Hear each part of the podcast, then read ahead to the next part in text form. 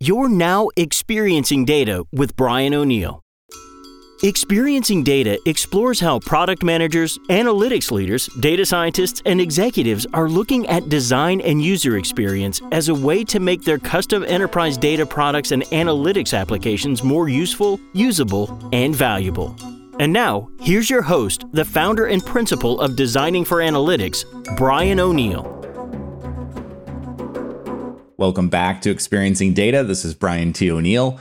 I've got a wrap up today of the CDOIQ symposium held in Cambridge, Mass, in my backyard, basically back in mid July. So I kind of wanted to just talk through some impressions I got there, particularly in the space of data product management and design, uh, as well as uh, a version two of my definition of data product, which is always evolving, and give you a little update as well on the DPLC, the Data Product Leadership Community that's launching this month, August of 2023, if you're listening to these episodes in real time as they drop. First off, it was it was a really great time. It was nice to see several colleagues there, sometimes for the first time in person. Juan Sequeda from the Catalogs and Cocktails podcast, Sammy Lane. I saw Doug Laney there, Kathy Koontz, who is go back to episode one of this show. Kathy was on there. She's now at, over at AWS in the consulting services arm. Malcolm Hawker, and uh, of course, uh, Sebastian Klapdor from Vista, the CDO at Vista, was visiting and, and, gave an excellent presentation, which unfortunately I had to see the recording of because I had a concert during his live presentation, but we were able to catch up at my favorite local tiki bar. Anyhow, what did I hear? What general impressions? Again, this is always through the lens of of my work in this space, which is quite niche, as as many of you know having been to many data conferences over the years as primarily as a speaker, but I, I tend to wander the halls and, and the lunch tables and, and drop in on sessions. A lot of what I heard sounds to be the same things that I've heard at conferences for years and years, as well as what you might be reading the same articles and stuff that I read. But people and culture, uh, and again, this conference skews heavily in the enterprise data science and analytics space so for those of you in the from the software industry, you know, working in product in particular, just when I'm talking about data products here, I'm, I'm using that definition and the traditional enterprise capacity of the word. People and culture remains the hardest part. That said, the presentations tended to be largely about technology stacks and other defensive aspects of doing data stuff. So this theme kind of continues and in even some of the conversations that I thought would be a bit more quote producty, they tended to dive quickly into all of the technical facets of a data product and looking at its attributes and, and talking largely about the output and the thing. So it just goes to show that so much that I, I think generally what's happening is the technology continues to evolve. I think it generally continues to get easier and all of the people and cultural parts and the change management and all of that that problem just persists no matter what.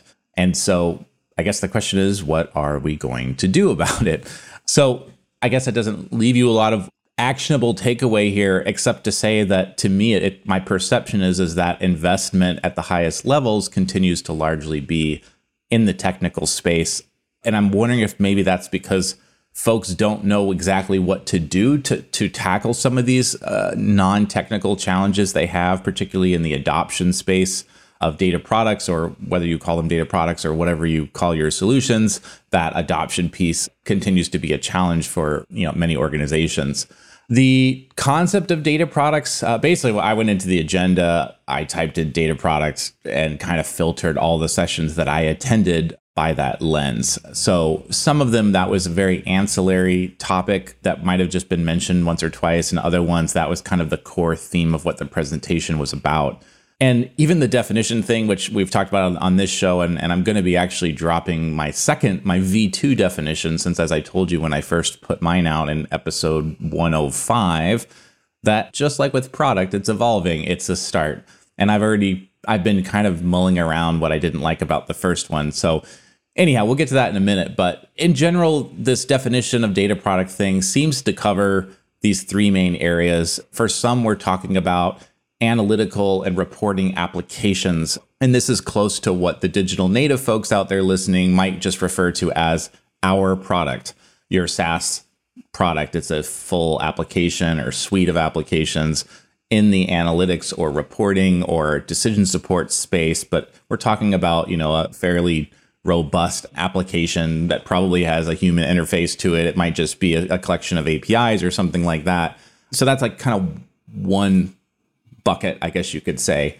Then we have these kind of UI free, mostly in quote invisible solutions. So think about things like a recommendation engine that that goes into a website. So it's it's largely a model that that recommends you know next best product, next best action, things like this, or APIs. So this is kind of this collection of products that might be consumed by a technical user. So they don't necessarily have a GUI in that sense, but they are enabling some kind of business transformation largely in a in a non-user interface kind of way.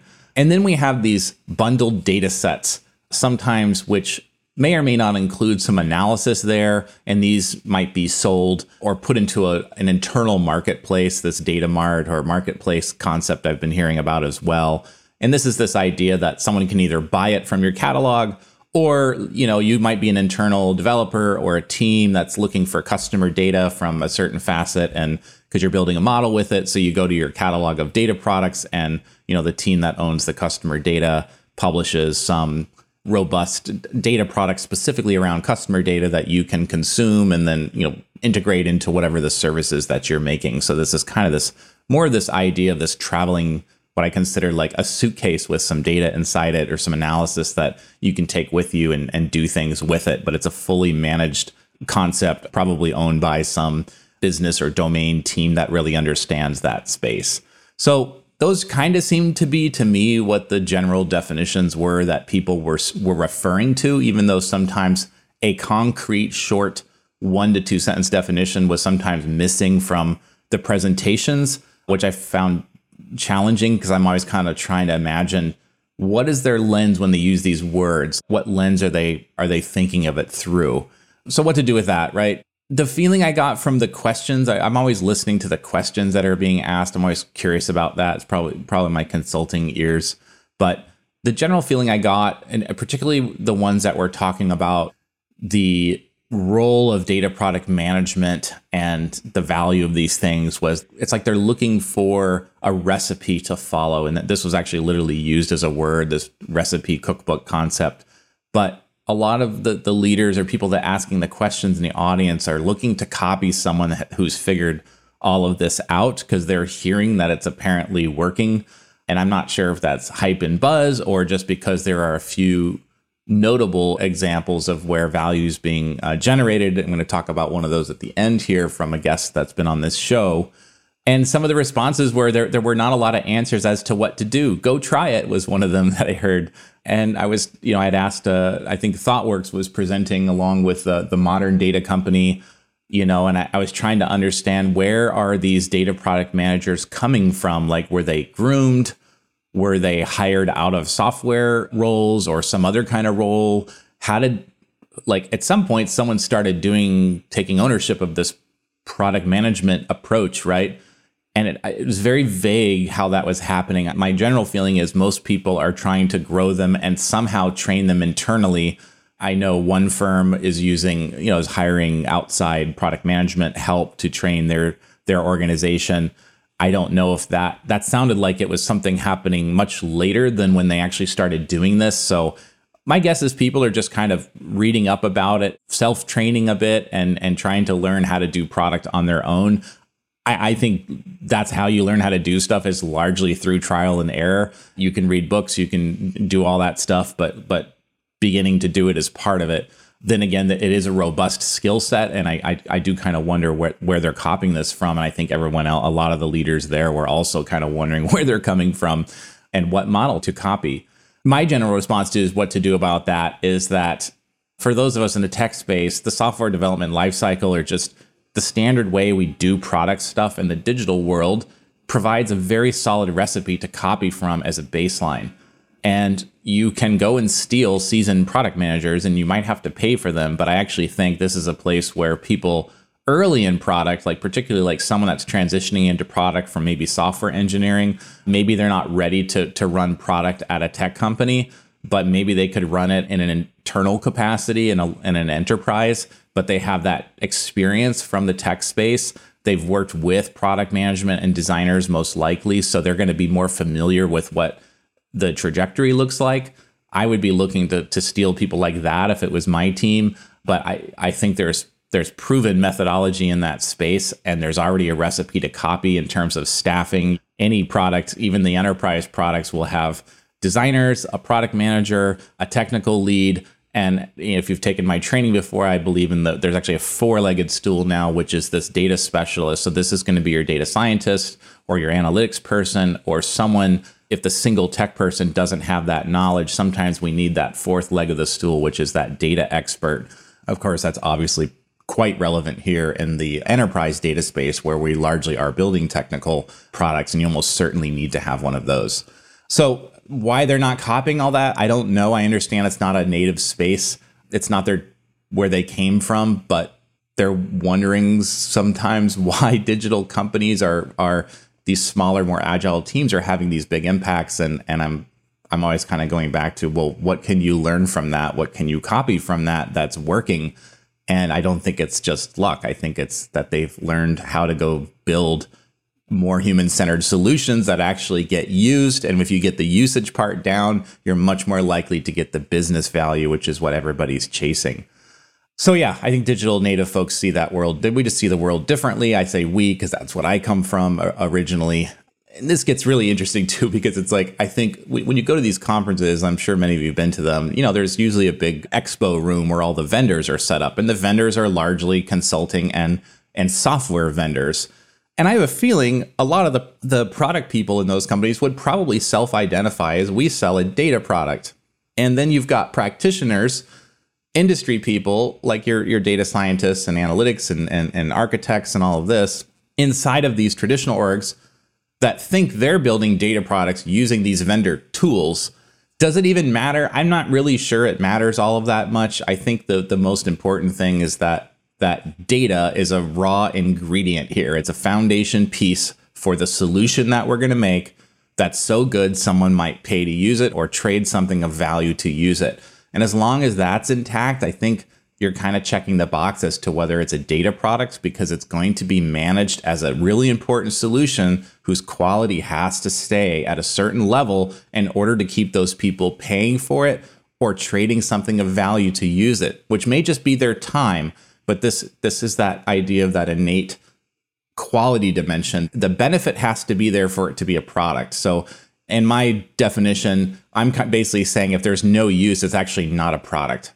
And sure there's such a thing as like well that product didn't sell very well and we would still call it a product. And I, and I understand that maybe you see that as a flaw but i think for the purposes of the definition being helpful i'm considering products as things that are launched in production that are getting used and someone wrote a check for it or with their time they're happy to have it in place in their business or to be literally using it themselves if, if they are the target user what else? Data mesh came up a few times. I'm not an expert in, in this space. Omar Khawaja from Roche had a presentation that talked about this, as, as did Sebastian Klapdor, CDO from Vista. Both of these uh, great guys have been on this show before, so you can go back and listen to their episodes. These two presentations as well were the only two that I remember that had any mention of human centered design, user experience, usability, anything like that as part of their process about how they do things. I know, uh, I believe it was uh, somebody from Amazon AWS who also talked about when they're doing consulting, they start a lot of their work with some kind of workshop, usually for a couple days, which uses the Amazon design process and and working backwards from that future state. So it seems to be like the teams that have leaders that came out of some digital background very much see the world and how they structure their teams differently than the ones that didn't that's my the general pattern that I think I've seen. And this is not this is not a quantitative study or anything like that. But as I met several different CDOs there, I would always ask them if they had DPMs and stuff like that. And the ones that felt quite confident about their results and what they were doing, those tended to have large staff. One CDO I met, I think, had 30 product managers under his his team. And this was, as he said it, like, I don't know how you do this work without it because you need to get that adoption and that value piece there. And you need people who can abstract problems away, right? So you're not building 929 point solutions for individuals in the org, but rather you're seeing patterns of problems and you're abstracting away these little one off solutions into general products that can kind of service a set of problems that different people have or a single problem that multiple people have. That skill set seemed to be quite important to this person. But in general, the notion of design and user experience, while adoption was talked about a lot, these words as skills that can help with the adoption piece were not largely mentioned. I'm not super surprised by this. Like, it's been pretty rare. For years, I've been going to conferences and stuff, and it's quite rare to find or hear anything about design and UX except from a very small number of practitioners. And usually they are the ones that already have product management function in there. And I think that's why is because most good PMs I know that are working on any type of product that has a complex or heavy user adoption piece know that they need to have their their technical and their their user experience counterparts there to ensure that usability and utility part, those qualities of the product are actually met. So yeah, in general, just not a lot of talk there, except from I, I remember Omar and Sebastian both mentioned this role or method uh, within their teams as being important there. I also would say on on the data mesh topic there, the feeling I got from people who had been to this thing before was that that was quite a hyped thing the last couple years. Now it it was not talked about as much, but I think now they're actually seeing some examples of this working. What does that mean? Does it mean there's a lot of examples of it not working that don't get presented about? I'm not sure. I think the idea of domain ownership following like a set of data products makes sense, even if data product means something different in the data mesh definition. This idea that there's a team that has some domain knowledge that this is like this is a given if you're in the digital space and you're building products for like a specific industry or a specific demographic or psychographic or some affinity group, you need to understand the domain knowledge. So you either bring that in as a SME, you know, subject matter expert. I don't know how you do this work effectively without that because you're basically just running a bunch of really expensive guessing projects, which can get really expensive, if, especially if there's a large upfront cost to those. So that concept makes sense to me, whether you're following the whole data mesh thing or not. But it seemed like some of the leaders were finding some good progress uh, having implemented that. So, probably the most evolved explanation of building data products, specifically kick ass data products, as Sebastian said. So I love Sebastian Klapdor, good guy. It was nice to get to meet him actually in person. So he was on episode 110 of this show and he gave a very well received presentation. Again, unfortunately, I had to watch the recording of it because I had a concert during that time on the last day. But he gave examples of the financial impact of his team's entire portfolio of data products that they had shipped there. And so that seemed to answer a lot of questions for the CDOs in the audience were kind of wondering what what does this look like if you do it successfully? I think there's definitely some proven track record in what's going on there. And I'm really happy to actually we have a Vista data product manager in our uh, data product leadership community as one of the 20 founding members. So if you're curious to get some of that Vista perspective, you can join this DPLC when it launches. I'm going to have a little bit more uh, update on that at the end of this episode. So this kind of brings me to definition of data product and my evolving definitions. So if you want to read about this because you have absolutely nothing better to read, if you go to designingforanalytics.com slash data product, I put a little vanity URL in there to a, a post on my website that I'll probably just keep evolving over time. But I wanted to read my version one definition, which is about eight months old now, and then give you my current version two definition. Uh, so until today, or yesterday, I guess it was when I wrote this down formally, my definition of data product was a data driven, end to end, human in the loop decision support solution that's so valuable, users will pay to use it if they have to. And that's, I went in very deep definition there in, in episode 105 of my show if you want to kind of hear about that or read the transcript. And I actually like a whole lot of that definition. My new definition has not changed a lot, but let me just read the, the new one and then you can compare, I guess. Um, my current definition right now is a data product is a managed end to end software solution that organizes, refines, or transforms data to solve a problem that's so important customers would pay for it or exchange something of value to use it. I'm going to read that one more time. A data product is a managed end to end software solution that organizes, refines, or transforms data to solve a problem that's so important customers would pay for it or exchange something of value to use it. So I wanted to capture more things than decision support. I remember Tom Davenport had given me that feedback that he thought that was kind of limiting. I actually I agree with him in, in hindsight about that. The human in the loop part, I took that out and I focused on using the word customers here because our customers are probably going to be orgs and orgs always have humans. So I see a company is still a human being because there will be a buyer at some point who is a human in that org.